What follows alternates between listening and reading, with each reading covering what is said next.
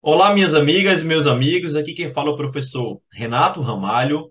E no papo de hoje eu gostaria de abordar com vocês algumas atualizações, algumas alterações constitucionais eh, na matéria de direito financeiro e que foram recentemente promulgadas no final do ano 2022. Então, é uma matéria eh, bastante recente e pode ser que caia aí na sua prova, tem boas chances de ser cobrado aí nas próximas provas. Então, quero deixar vocês absolutamente atualizados.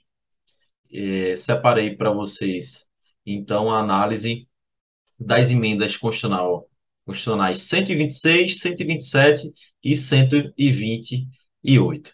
Bom, pessoal, vamos é, começar com, o nosso roteiro abordando inicialmente a emenda 126, de 21 de dezembro de 2022, que versa sobre regras a respeito das emendas parlamentares impositivas e também sobre o teto de gastos. Essa emenda, pessoal, decorreu da, do, do chamado da chamada PEC de transição, muito debatida na imprensa. É, no dia seguinte, foram aprovadas duas emendas constitucionais. A 127, que versa sobre assistência financeira da União para estados, Distrito Federal, municípios e entidades filantrópicas para o financiamento do piso nacional da enfermagem. E, no mesmo dia, foi promulgada a emenda 128, que proíbe a criação de encargo financeiro por lei sem a indicação da fonte de receita três emendas constitucionais muito importantes em matéria de direito financeiro. Pessoal, começando com a emenda constitucional 126. Essa emenda é bastante extensa, só que eu destaquei para vocês aqui é, os principais pontos, aquele, aqueles temas que eu entendo que podem é, mais facilmente, mais de forma mais provável cair aí na sua na sua prova, nas suas próximas provas é, no decorrer do ano, tá? Então, em primeiro lugar, eu é, quero relembrar vocês o que são as emendas impositivas. Pessoal, as emendas impositivas é aquela parcela do orçamento que a própria Constituição prevê que compete aos parlamentares fazerem a indicação para as respectivas despesas. Surgiram em 2015, através da emenda constitucional 86, e a partir de então, uma pequena fração do orçamento público no Brasil é destinada para as indicações parlamentares. Então, por exemplo, o deputado federal do Maranhão ele tem direito a uma pequena parcela do orçamento para dizer o seguinte: olha, eu quero que aplique é, essa pequena parcela, que vai corresponder a 20, 30, 40 milhões, por exemplo, na construção de um hospital lá em São Luís, capital do Maranhão. Então, ele vai poder fazer essa indicação. E o Poder Executivo, o governo federal, não vai poder dispor sobre essa indicação. Não vai poder decidir se aprova, se não aprova, ou se é, quer ou não quer executar. A emenda parlamentar tem caráter impositivo. Impositivo, leia-se obrigatório, de modo que o Poder Executivo simplesmente tem a função de é, analisar, obviamente, a, a viabilidade técnica do projeto, mas não tem a, a opção de negar cumprimento por motivos discricionários, tá? Então, é, o conjunto de emendas individuais impositivas deve ser executado de acordo com critérios objetivos e imparciais, atendendo de forma igualitária e impessoal as emendas apresentadas. Então, por exemplo, um critério objetivo imparcial é o critério cronológico. Então, à medida que as emendas individuais impositivas forem sendo apresentadas pelos parlamentares, o governo federal, durante o ano, vai, é, então, é, executando essas, essas emendas.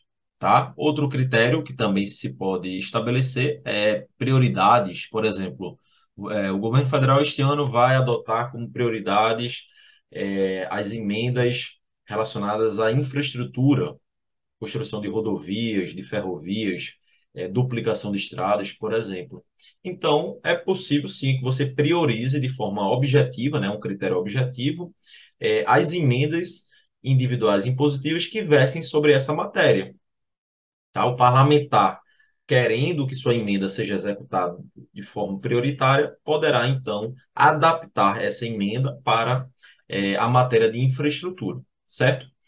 Aí, pessoal, é, essa é uma breve, é, uma, breve revisão, mas eu quero que vocês atentem para a mudança implementada pela emenda constitucional 126 de 2022, que aumentou, vejam só, aumentou o montante dessas emendas individuais impositivas.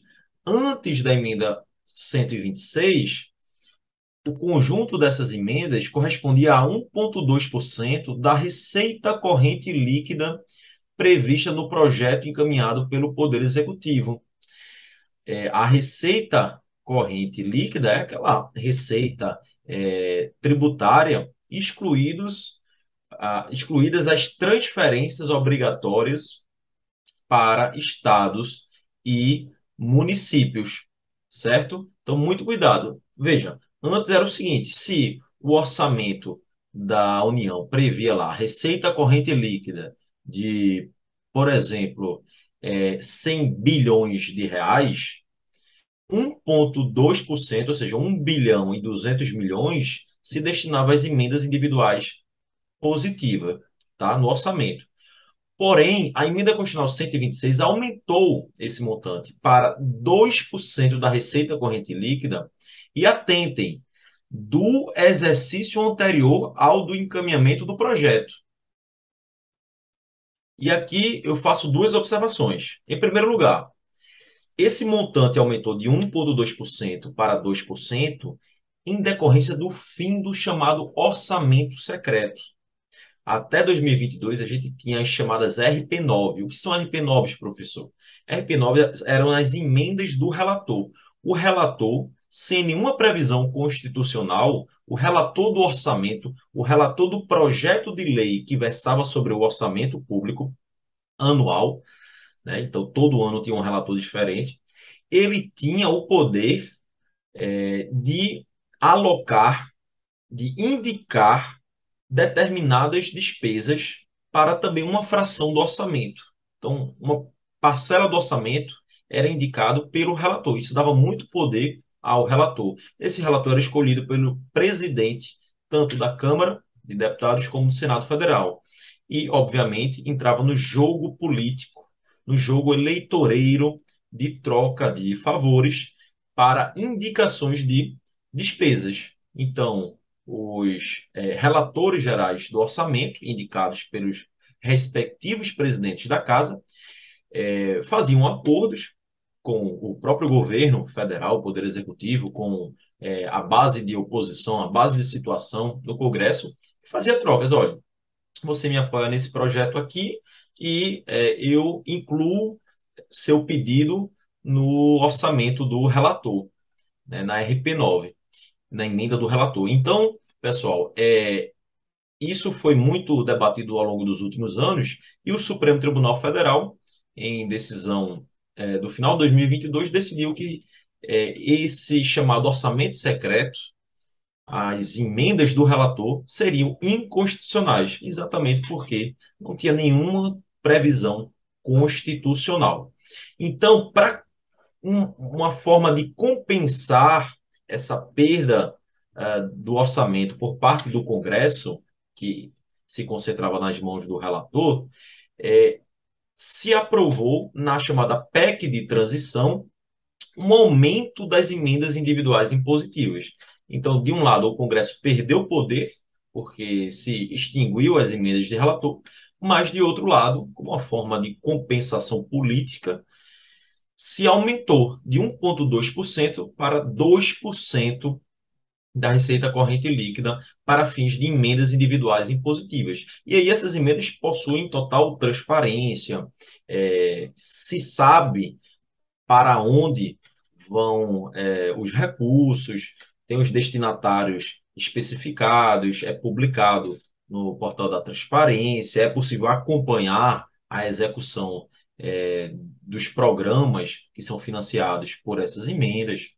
Então, é realmente um, um cenário muito mais transparente e republicano que o chamado orçamento secreto, emenda do relator.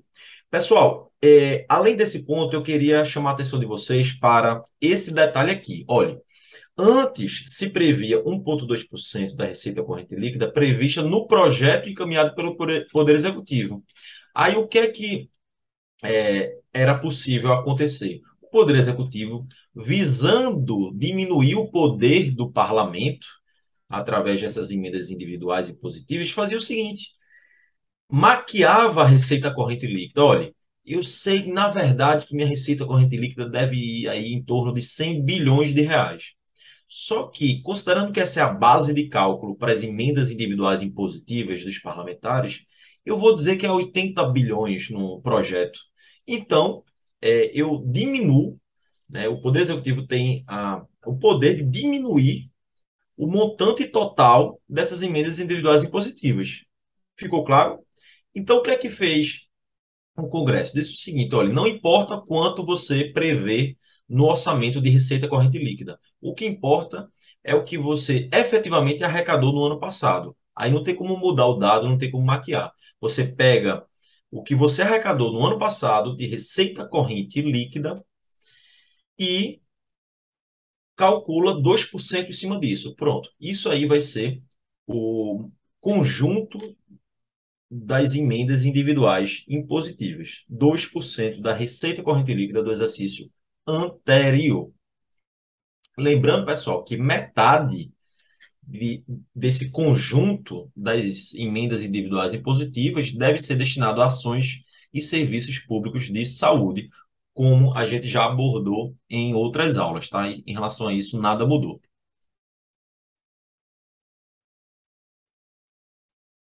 Outro detalhe inaugurado com a emenda constitucional 126 de 2022 foi a divisão das emendas individuais impositivas entre deputa deputados e senadores. É, antes ficava muito desigual porque é, os senadores possuem um número muito menor né, de, é, de, de, membros no, no Senado do que os deputados, obviamente. É, e isso fazia com que é, houvesse uma discrepância muito forte. O Senado acabava obviamente tendo é, um maior prestígio, porque as emendas eram, eram divididas igualmente, né? É, entre Senado e Câmara. A partir de agora, pessoal, o que acontece? É, existe uma divisão proporcional. Olha o que passou a prever o artigo 166 no parágrafo 9A. Do limite a que se refere o parágrafo 9 deste artigo, ou seja, aquele limite de 2% da receita corrente líquida do exercício anterior, 1,55%, ou seja, 1 inteiro e 55 centésimos por cento, caberá às emendas de deputados e 0,45% às de senadores. Então, vejam, daqueles 2% do conjunto de emendas individuais impositivas que, que, que se destinam às emendas individuais impositivas, dos 2%, 1,5% cabe aos deputados e 0,45% cabe aos senadores. Tá? Muito cuidado em relação a essa alteração. Pessoal, e aqui, na verdade, uma breve é, exposição de forma é, para trazer uma revisão para vocês, tá? Esse ponto aqui não mudou, mas é, eu considero importante registrar e reiterar essa classificação das emendas individuais impositivas, porque é uma matéria muito boa de se cobrar, tanto na fase objetiva quanto na subjetiva. Pessoal, existem duas formas de se repassar uma emenda individual impositiva para determinado ente. Então, eu sou deputado de Minas Gerais e quero é, repassar uma emenda individual impositiva minha para o município de Uberlândia, por exemplo, no Triângulo Mineiro. Como é que eu faço isso? Existem duas formas. Ou através das chamadas transferências especiais, ou, de outro lado, das chamadas transferências com finalidade definida. O que é isso, professor?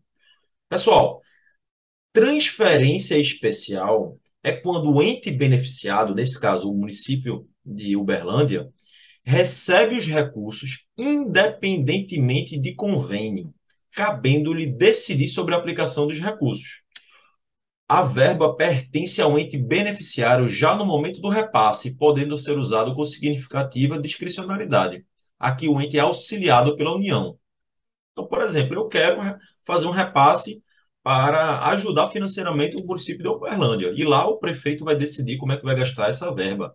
Se vai reformar uma escola, se vai reformar uma UPA, se vai construir uma praça. Ele, ele que vai, é, então, fazer é, essa decisão, tá? Há uma maior discricionariedade por parte do ente beneficiado. Agora, atenção, nesse caso da transferência especial, pelo menos 70% das transferências especiais devem ser aplicadas em despesas de capital, ou seja, aquela despesa que promove um aumento é, do patrimônio público, como, por exemplo, o investimento, a construção de uma escola, a reforma de uma escola, a construção de um hospital, a construção de uma via pública. Há um incremento aí é, no patrimônio público. Então, 70% deve se destinar às despesas de capital. Por outro lado, temos as chamadas transferências com finalidade definida. Aí, nesse caso, pessoal, há uma menor discricionariedade do ente beneficiado. O recurso é repassado com destinação já certa. A verba está vinculada a programa estabelecido é, na emenda parlamentar. Apenas se aplica nas áreas de competência constitucional da União. Nesse caso, a União terceiriza para outros entes uma medida de sua responsabilidade. Por exemplo, um programa de construção de moradias, que é uma competência comum. Então, o que acontece, pessoal? É, eu sou parlamentar de Goiás, quero transferir é, recursos para moradias é, na capital do estado, né, na belíssima cidade de Goiânia. Então, o que é que vai acontecer? Pessoal, eu vou transferir por meio dessa transferência com finalidade definida. O prefeito lá, embora execute o projeto das casas, ele não tem discricionariedade para pegar esse dinheiro e utilizar, por exemplo, na saúde do município. Não, ele tem que se que aplicar naquela destinação que eu previ na emenda, tá? Pessoal, olha só, regra geral, as transferências, seja especial ou com finalidade definida, não podem se destinar ao pagamento de despesa com pessoal. Então, eu não posso, por exemplo, transferir dinheiro para o município de Belo Horizonte pagar a folha salarial. E também não pode se destinar a encargos de serviço da dívida. Por exemplo, o município do Rio de Janeiro tem uma dívida com a Caixa Econômica. Eu não posso é, apresentar uma emenda individual impositiva no orçamento da União, transferindo recursos para o Rio de Janeiro, pagar os juros com esse banco, com a Caixa Econômica, com o Bradesco, seja lá qual instituição financeira for. Então, é uma regra geral que se aplica tanto às transferências especiais quanto às transferências com finalidade definida. Não podem se destinar a despesa com pessoal e encargos com serviço da dívida. Pessoal, é, um outro ponto de revisão que eu trago para vocês se refere às emendas impositivas de bancada estadual. Aí, nesse caso, é, a gente não teve alteração, tá? É, a emenda constitucional 126 não alterou as emendas impositivas de bancada estadual, só alterou o percentual e a base de cálculo para as emendas impositivas individuais. E o que são, professor, emendas impositivas de bancada estadual? como o próprio nome diz, são as emendas do conjunto de parlamentares de determinado estado. Por exemplo, a bancada de parlamentares do estado da Paraíba, a bancada de parlamentares do Rio Grande do Sul. Então, é, esse conjunto de parlamentares se reúnem para decidir para onde vai os recursos das emendas da bancada. E aí tem um regramento muito parecido com as emendas individuais, mas não é idêntico, tá? Não é idêntico. É, como semelhança, temos que a execução é equitativa, segundo critérios objetivos e imparciais, atendendo de forma igualitária e pessoal as emendas apresentadas. Então, pessoal, por exemplo, a bancada do estado do Mato Grosso se reúne para é, apresentar uma emenda de bancada para a reforma de escolas municipais em Cuiabá, capital do Mato Grosso. Então, nesse caso, meus amigos e minhas amigas, é, estamos diante de uma emenda positiva de bancada estadual. O Poder Executivo não tem discricionariedade, tem que de fato executar. Agora, vejam só, o limite é de 1% da receita corrente líquida do exercício anterior. Lembrem, a emenda individual passou de 1,2% para 2%, e a de bancada estadual permaneceu de 1% da receita corrente líquida. Certo? Pessoal, é, não será de execução obrigatória em caso de impedimento de ordem técnica. Então, por exemplo, a bancada estadual prevê a construção de um metrô em determinada cidade do estado. Só que se identifica que o, so, o solo é, é formado através de rochas, de modo que é inviável a construção de um metrô naquela cidade. Então há um impedimento aí de ordem técnica que inviabiliza a execução da emenda. Além disso, é, pessoal, é possível haver o contingenciamento, verificando-se o risco de descumprimento da meta do resultado fiscal estabelecido na LDO, poderá haver redução na mesma proporção da limitação aplicada às demais despesas discricionárias. Além disso, quando se tratar de investimento de duração de mais de um exercício, cuja execução já tenha sido iniciada, deverá ser objeto de emenda pela mesma bancada estadual a cada exercício, até a conclusão da obra ou do empreendimento. Então, a bancada estadual não pode prever a, o início da construção de uma rodovia, por exemplo, e imagine que essa rodovia vai durar, aí a, a sua obra vai durar dois, três anos, e simplesmente prever verbas para o seu início, e no ano seguinte, quando a, a, obra precisa de novas verbas, a bancada assumir, não apresentar novas é, emendas para essa obra. Não. É, considerando que as emendas de bancada, por serem menores, né, a gente só tem 27, normalmente essas emendas possuem individualmente um valor maior do que as emendas individuais é, parlamentares, que, embora em seu conjunto possuam um valor maior, né, 2% da receita corrente líquida, no, quando é dividido ali por todos os, os, parlamentares, né, 513 da Câmara mais 81 do Senado, é, individualmente fica pequeno, aí esses projetos da, dos parlamentares, das emendas individuais dos parlamentares, normalmente não dura mais de um ano, não, não são projetos de longo prazo. É o recapeamento de uma rua, a reforma de uma praça, é, a pintura de, um, de uma escola. Então, são projetos mais de curto prazo. Já nas emendas de bancada estadual, né, considerando que só são 27, quando você divide, é, a gente tem projetos mais estruturantes, né, que duram dois, três, quatro anos. Então, essa bancada estadual deve, necessariamente, todo ano, apresentar o reforço orçamentário para aquela obra para aquela obra não paralisar. Ficou claro? Pessoal, e tem um detalhe muito importante que também foi alterado com a emenda constitucional 126, é, que se refere aos restos a pagar. Veja, os restos a pagar, que são conceitualmente aquela despesa que foi empenhada, ou seja, garantida ali, é, reservada no orçamento, mas não foi paga até 31 de dezembro. Os restos a pagar são contabilizados são contabilizados para fins de cumprimento das é, emendas impositivas?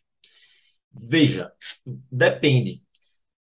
Segundo a Constituição, até o limite da metade do valor das emendas. Explicando melhor, pessoal. É, eu tenho 2% da receita corrente líquida para as emendas individuais impositivas, correto? E tenho 1% da receita corrente líquida para emendas de bancada. Aí veja, desses 2%, o que é que eu considero efetivamente executado?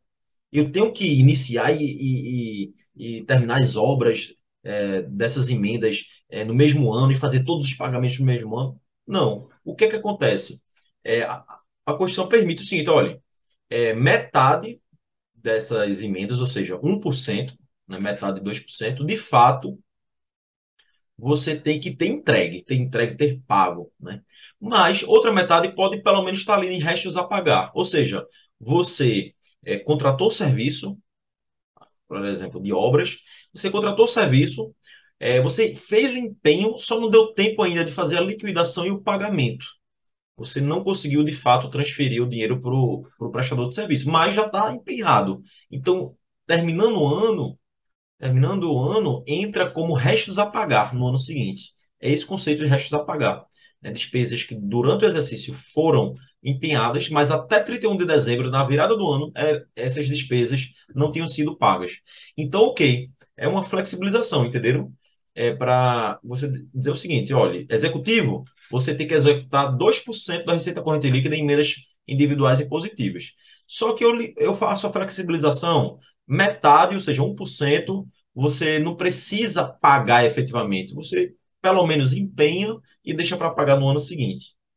Tá? É exatamente isso que diz é, o artigo 166, parágrafo é, 17. Só que aí ele alterou o percentual, né? já que a gente saiu de 1,2% da receita corrente líquida para uh, as emendas individuais e, e, pass e passamos para 2% da receita corrente líquida. No caso, agora metade é 1%.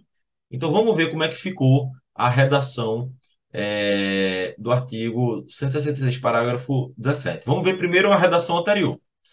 Os restos a pagar, ou seja, aquela despesa empenhada, mas não paga até o final do exercício anterior, provenientes das programações orçamentárias previstas no parágrafo 11, que são as emendas individuais, e 12, que são as emendas de bancada, poderão ser considerados para fins de cumprimento da execução financeira até o limite de 0,6% da receita corrente líquida, que era exatamente a metade, né? A metade é, das emendas individuais impositivas.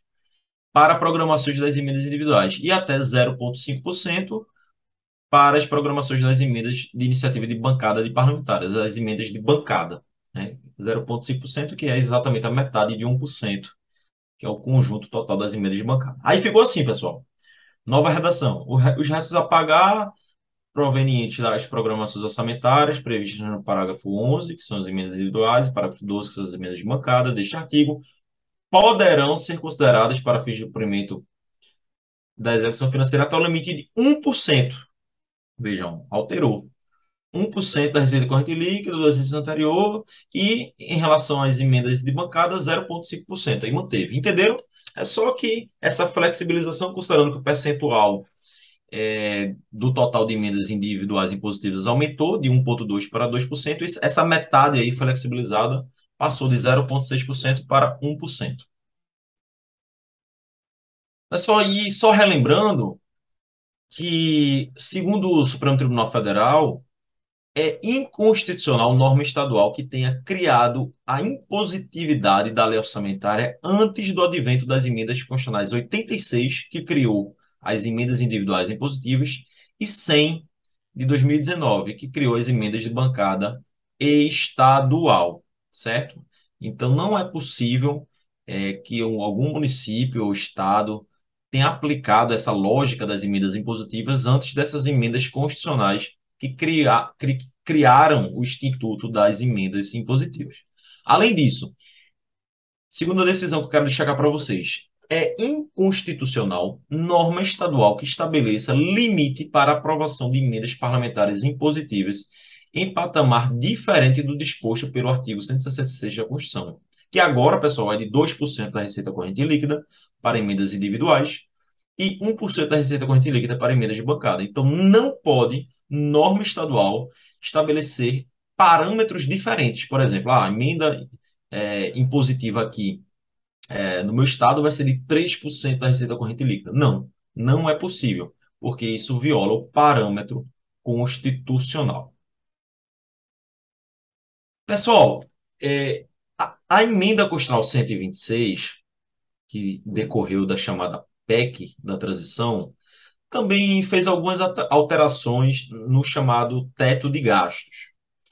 Eu não vou detalhar para vocês é, tudo, é, porque a emenda, a emenda é bastante extensa, né? acho que tem pouca chance de cair em prova os outros pontos, mas queria destacar para vocês alguns detalhes, tá? Em primeiro lugar, Relembrando o que é teto de gastos. Teto de gastos, pessoal, é uma âncora fiscal. E o que é uma âncora fiscal, professor? São mecanismos previstos na legislação para promover travas financeiras. Ou seja, é, são instrumentos que promovem equilíbrio orçamentário, fazem com que o gestor público não tenha ampla ou total liberdade para gastos. São formas de é, dificultar o descontrole orçamentário. Em outras palavras, pessoal, âncoras fiscais é, são mecanismos para dificultar a irresponsabilidade fiscal. E a gente tem no Brasil várias âncoras fiscais. Por exemplo, temos várias na lei de responsabilidade fiscal. Temos o limite de despesa com pessoal, temos o limite de endividamento. Tudo isso, pessoal, são travas que não deixam o gestor público gastar como bem entender. E é, nos últimos anos, a âncora fiscal mais debatida no Brasil é o chamado teto de gastos, ou novo regime fiscal, que está disciplinado no artigo 106 a 114 do ADCT da Constituição. É uma regra temporária, que vai durar 20 anos, e que limita os gastos primários da União.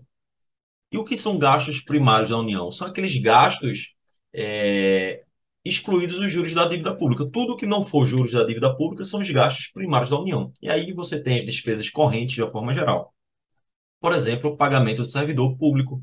Por exemplo, compra de medicamento para o hospital. Por exemplo, pagamento de aposentadorias. Pagamento de prestadores de serviços de limpeza.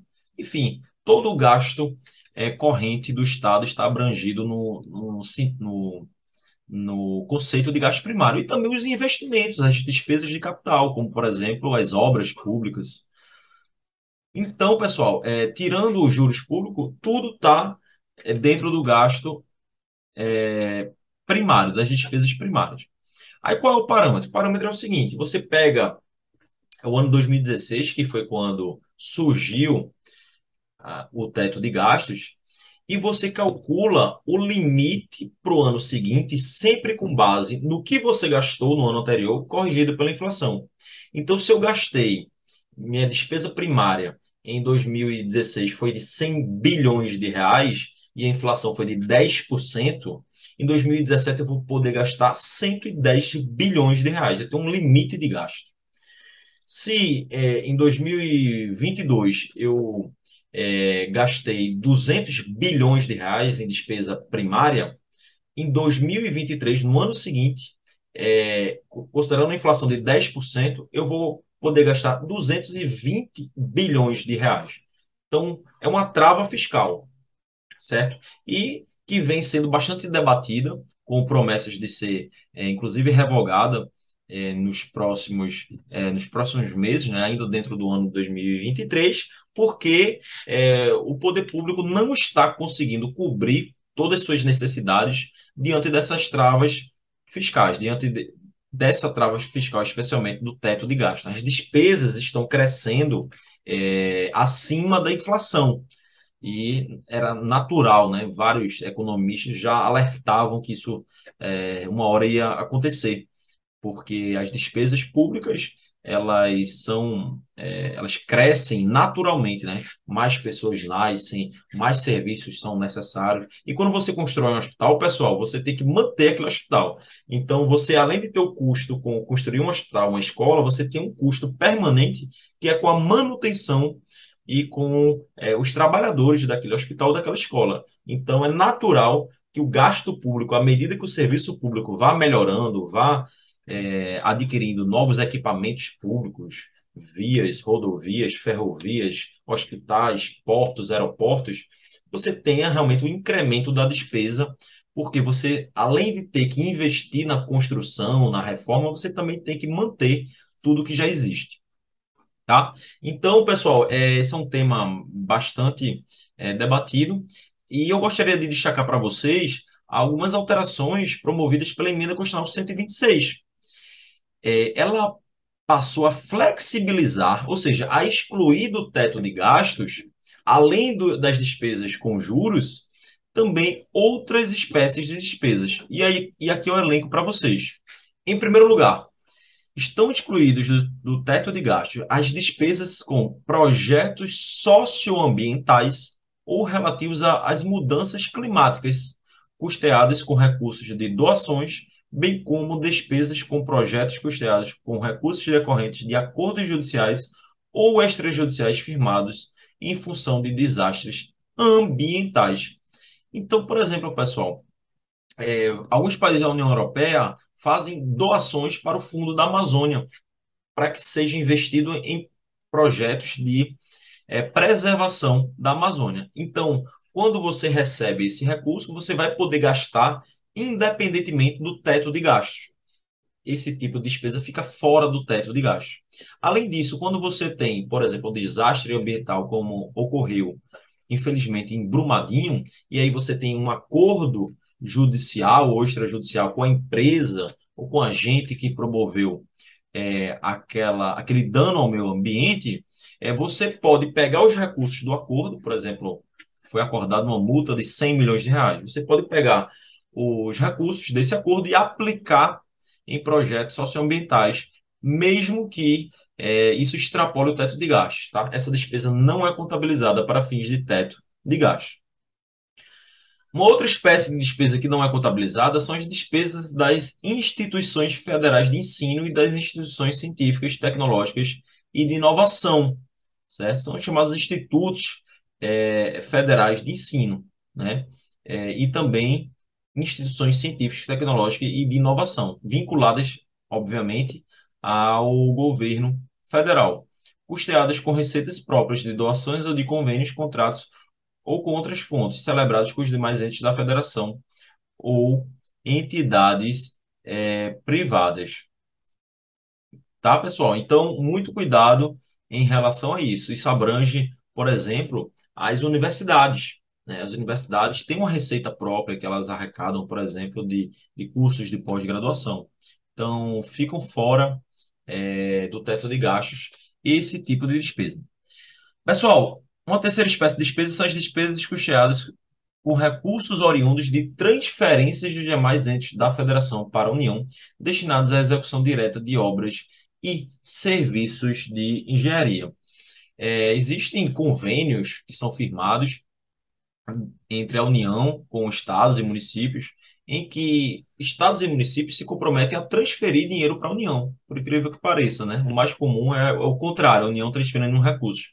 Mas também há casos em que a União se compromete, por exemplo, a construir é, escolas de tempo integral, vamos supor, é, em determinado município. Em tese, seria uma competência municipal, só que através de um convênio, a União pode assumir esse ônus e é, recebe recursos do próprio município para executar essa obra. Então, nesse caso, essa despesa também está excluída da regra do teto de gasto. Pessoal, então, é, dando continuidade a mais uma inovação na Constituição em matéria de direito financeiro. Tivemos no dia 22 de dezembro, ali quase próximo ao Natal, né? quase em cima do Natal, é, a emenda constitucional 127, que trouxe regras sobre assistência financeira da União para Estados, Distrito Federal, municípios e entidades filantrópicas para o piso nacional da enfermagem. Aí, para abordar esse assunto, pessoal, preciso é, contar uma breve historinha, né, trazer um breve histórico do piso nacional da enfermagem é, e todas, é, todas as situações que ocorreram ao longo de 2022. Né? Foi um tema muito debatido e é, objeto de muitos movimentos políticos. Pessoal, é, tudo começou com a emenda constitucional 124 é, de 2022 ela constitucionalizou a previsão do piso nacional da enfermagem.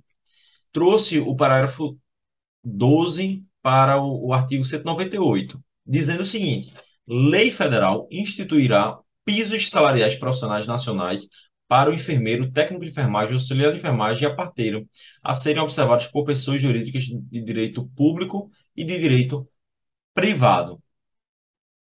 o parágrafo seguinte passou a prever o seguinte: a União, os Estados, o Distrito Federal e os municípios, até o exercício, até o final do exercício financeiro em que for publicada a lei de que trata o parágrafo 12 deste artigo, adequarão a remuneração dos cargos ou dos respectivos planos de carreiras quando houver, de modo a atender aos pisos estabelecidos para cada categoria profissional. Esclarecendo, pessoal, que os profissionais da enfermagem abrangem quatro categorias de profissionais: os enfermeiros, que possuem ensino superior, o técnico de enfermagem, o auxiliar de enfermagem e a parteira. Então, o piso abrange essas quatro carreiras. Em relação ao poder público, é, foi previsto um prazo de até o fim do exercício financeiro para a regularização, né, a adequação dos salários desses servidores. Aí, pessoal, em seguida veio a Lei 14.435, que, de fato, é, passou a prever o piso salarial é, nacional dos enfermeiros, tá? Aqui nesse slide dá para ver melhor. Então, na, a Lei 14.435 instituiu os valores do piso salarial nacional dos profissionais da enfermagem. Então, o piso salarial dos enfermeiros passou a ser de 4.650. Do técnico de enfermagem, de 70% desse valor, ou seja, 3.325. E do auxiliar de enfermagem parteira, de 50% do piso dos enfermeiros, ou seja, 2.375 reais. Detalhe, pessoal, segundo essa lei, o piso teria vigência imediata. Então, teria um impacto direto e imediato aí, tanto na iniciativa privada quanto no setor público. Aí, pessoal, eu quero trazer para vocês um pouco do contexto desses impactos. Veja, é, o piso nacional da enfermagem traz impactos financeiros para hospitais privados.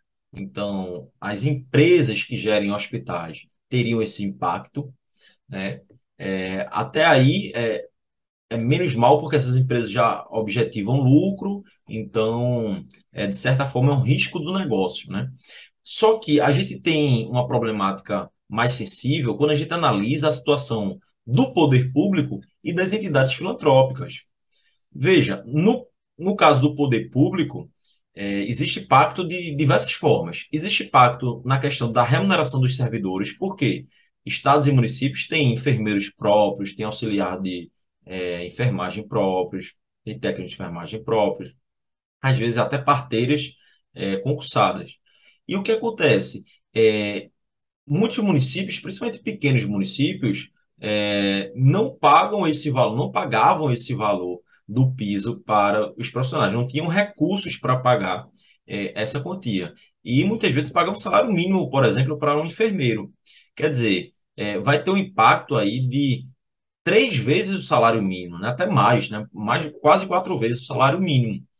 É, de modo que o impacto orçamentário para esses pequenos municípios em relação ao piso nacional da enfermagem é gigantesco. Eles não teriam condições financeiras de fazer imediatamente esse, essa adequação do salário desses profissionais. Né? Municípios maiores, como as capitais, né? a maioria dos estados também já pagava ou valores acima ou valores próximos ao piso nacional de enfermagem para seus profissionais.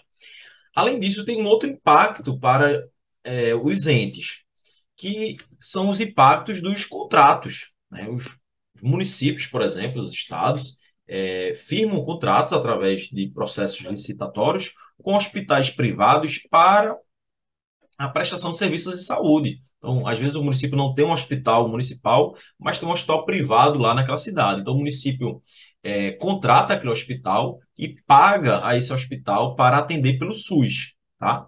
Então, considerando que o custo do serviço iria aumentar, porque o salário dos profissionais iria aumentar, isso obviamente recairia sobre o município, haveria aí um reequilíbrio econômico financeiro do contrato. A mesma lógica se aplica aos convênios e aos contratos de gestão com entidades filantrópicas e organizações sociais. É muito comum no Brasil a gente ver estados e municípios firmando convênios e contratos de gestão para o gerenciamento de hospitais, é, de UPAs, até mesmo de postos de saúde. Então, é, esses estabelecimentos geridos por entidades filantrópicas, obviamente que tem enfermeiros, tem técnico de enfermagem, e considerando que a lógica das entidades filantrópicas é não ter finalidade lucrativa, obviamente que, pelo menos em tese, é, todo o custo que ele tem, que, que elas têm com o gerenciamento daquele hospital, daquela UPA, é, advém do convênio com o poder público, do convênio contrato de gestão. Então, se há um aumento no custo, através do aumento do salário dos profissionais, obviamente que essas entidades vão pedir um reequilíbrio do convênio, né? um acréscimo do financeiro do repasse do poder público. Isso é natural. Tá? É, então, pessoal, existe um impacto muito grande para estados, municípios e também entidades filantrópicas. Então, o Supremo Tribunal Federal é, suspendeu, através da ADI 7222, em setembro, o piso nacional de enfermagem. Barroso, em uma decisão é, liminar, fez essa suspensão e estabeleceu prazo de 60 dias para que entes públicos e privados da área da saúde esclarecessem o impacto financeiro, os riscos para a empregabilidade no setor e eventual redução na qualidade dos serviços. É, também foi um ponto muito abordado na ação essa questão da empregabilidade, né? É, as entidades filantrópicas, é, estados e municípios diziam o seguinte: olha, é, se eu não tiver dinheiro para pagar um técnico de enfermagem, por exemplo, eu vou ter que substituir esse profissional por outro, por exemplo, um, um cuidador, né, de, de, um cuidador de idosos, enfim, cuidador de bebês que não tem uma profissão regulamentada e poderiam aí receber abaixo do piso. Então, haveria, na verdade, um efeito contraproducente, ou seja, contrário ao que o legislador imaginou. Ao invés de valorizar os profissionais, iria ter uma desvalorização, porque esses profissionais poderiam passar a ser contratados é, como cuidadores ou, enfim, outras funções não ajudantes, enfim, outras funções não regulamentadas. Então, pessoal, é, Barroso, dentro desse cenário todo, né, teve um, uma pressão muito forte é, de estados e municípios e, e entidades filantrópicas. Barroso acolheu o pedido liminar e suspendeu, tá? É, e aí, pessoal, o que, é que passou a, a acontecer? É, se começou a articular no Congresso uma forma de financiar esse piso, certo? Foi aí que veio a emenda constitucional 127, que a gente está tratando aqui, de 22 de dezembro. Essa emenda passou a prever que é responsabilidade da União o repasse de recursos financeiros suficientes para Estado, Distrito Federal, municípios e entidades filantrópicas para cumprir com o piso nacional de enfermagem. Então vejam só o que passou a prever o parágrafo 14 do artigo 198. Compete à União, nos termos da lei, prestar assistência financeira complementar aos estados, ao Distrito Federal e aos municípios e entidades filantrópicas, bem como aos prestadores de serviços contratualizados que atendam, no mínimo, 60% de seus pacientes pelo Sistema Único de Saúde para cumprimento dos pisos salariais de que trata o parágrafo 12 desse artigo. E, além disso, o, artigo, o, o dispositivo seguinte, parágrafo 15, prevê que esses recursos serão consignados no Orçamento Geral da União com dotação própria exclusiva. Ou seja, trouxe para a União a responsabilidade de fazer o, o repasse financeiro para os entes estaduais, municipais, entidades filantrópicas, bem como prestadores de serviços terceirizados é, até mesmo empresas terceirizadas, desde que, em relação a entidades filantrópicas e empresas, é, esses estabelecimentos de saúde atendam a pelo menos 60% de seus pacientes por meio do Sistema Único de Saúde, ou seja, de forma gratuita, tá? Então, houve essa responsabilidade da União, essa responsabilização da União para o financiamento do piso nacional da enfermagem.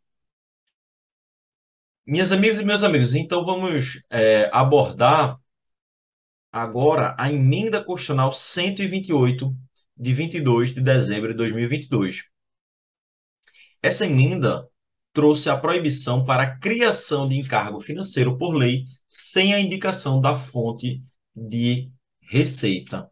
Pessoal, essa era uma pauta muito pleiteada por gestores estaduais e municipais. É, o que é que acontecia? A União aprovava novos serviços, é, novas gratuidades, por exemplo, a questão da gratuidade é, no transporte público. Né? Isso trazia um ônus gigantesco para estados e municípios que, te, que tinham que arcar com esses programas aprovados em leis federais. Era a chamada graça com chapéu alheio, né? fazer graça com chapéu alheio. A União lá, é, através do Congresso Nacional, editava leis que, é, em tese, traziam benefícios à população, né? porém, por outro lado, traziam também imposições financeiras para estados e municípios, custos financeiros para estados e municípios. E constrangia o orçamento desses entes por meio de políticas públicas que sequer foram debatidas no âmbito estadual e municipal. Então, essa emenda passou a prever, no parágrafo 7 do artigo 167, o seguinte: a lei não imporá nem transferirá qualquer encargo financeiro decorrente da prestação de serviço público, inclusive despesas de pessoal e seus encargos, para a, para a União, os estados, o Distrito Federal ou os municípios, sem a previsão de fonte orçamentária e financeira necessária à realização da despesa ou sem a previsão da correspondente transferência de recursos financeiros necessários ao seu custeio, ressalvadas as obrigações assumidas espontaneamente pelos entes federados e aquelas decorrentes da fixação do salário mínimo. Então, assim, pessoal, a União quer implementar uma nova política pública, por exemplo, vamos trazer um exemplo. É, é necessário é, se criar a escola de tempo integral é, a cada uma escola de tempo integral a cada 5 mil habitantes, certo? Vamos supor que a União aprove uma lei dessas no Congresso Nacional. A cada 5 mil habitantes tem que ter uma escola de tempo integral. Então, se o município tem 50 mil habitantes, vai ter 10 escolas no mínimo de tempo integral, certo? Vamos supor é, essa hipótese. Então, o que acontece? Ok, beleza. Não tem problema, aprovou isso, não é inconstitucional. Agora você vai ter que dizer, União, de onde é que vem o recurso? O que é que você vai fazer? Um repasse através é, do, do Fundo de Educação, de Desenvolvimento da Educação? Você vai aportar recursos? Você vai fazer transferências diretas através de convênios para que municípios implementem essa política pública? De alguma forma, você vai ter que arrumar dinheiro para isso. Então, é essa a lógica da emenda constitucional 128. Veio a resguardar financeiramente estados e municípios em relação a custos aprovados em lei federal. Aí temos duas exceções, né? A primeira em relação a obrigações assumidas espontaneamente, o próprio ente assume é, espontaneamente aquele ônus financeiro, ou a fixação do salário mínimo, né? Você aumentar o salário mínimo no âmbito federal, né? Através de uma, de uma lei federal, naturalmente é, os servidores municipais e estaduais também têm que, têm que é, receber pelo menos o salário mínimo. Aí esse impacto financeiro não é abrangido por essa regra, não é necessariamente é, custeado com recursos repassados da União. Tá? Então, pessoal, é, são essas atualizações que eu queria trazer é, para vocês, é, que é, podem aí cair na sua prova. Eu permaneço à disposição reitero o convite para que vocês nos sigam aí nas redes sociais, é, no Instagram, professor Renato Ramalho, no Spotify, na Deezer, estamos com um projeto bem interessante de aulas e debates e, e, e dicas interessantes sobre direito financeiro, é, direito administrativo, finanças públicas, conteúdo absolutamente gratuito, poder auxiliar vocês aí na preparação para alcançar o tão almejado sonho é, de ser aprovado. Então, pessoal, é, deixo aqui a todos é, o meu abraço e até a próxima aula. Forte abraço.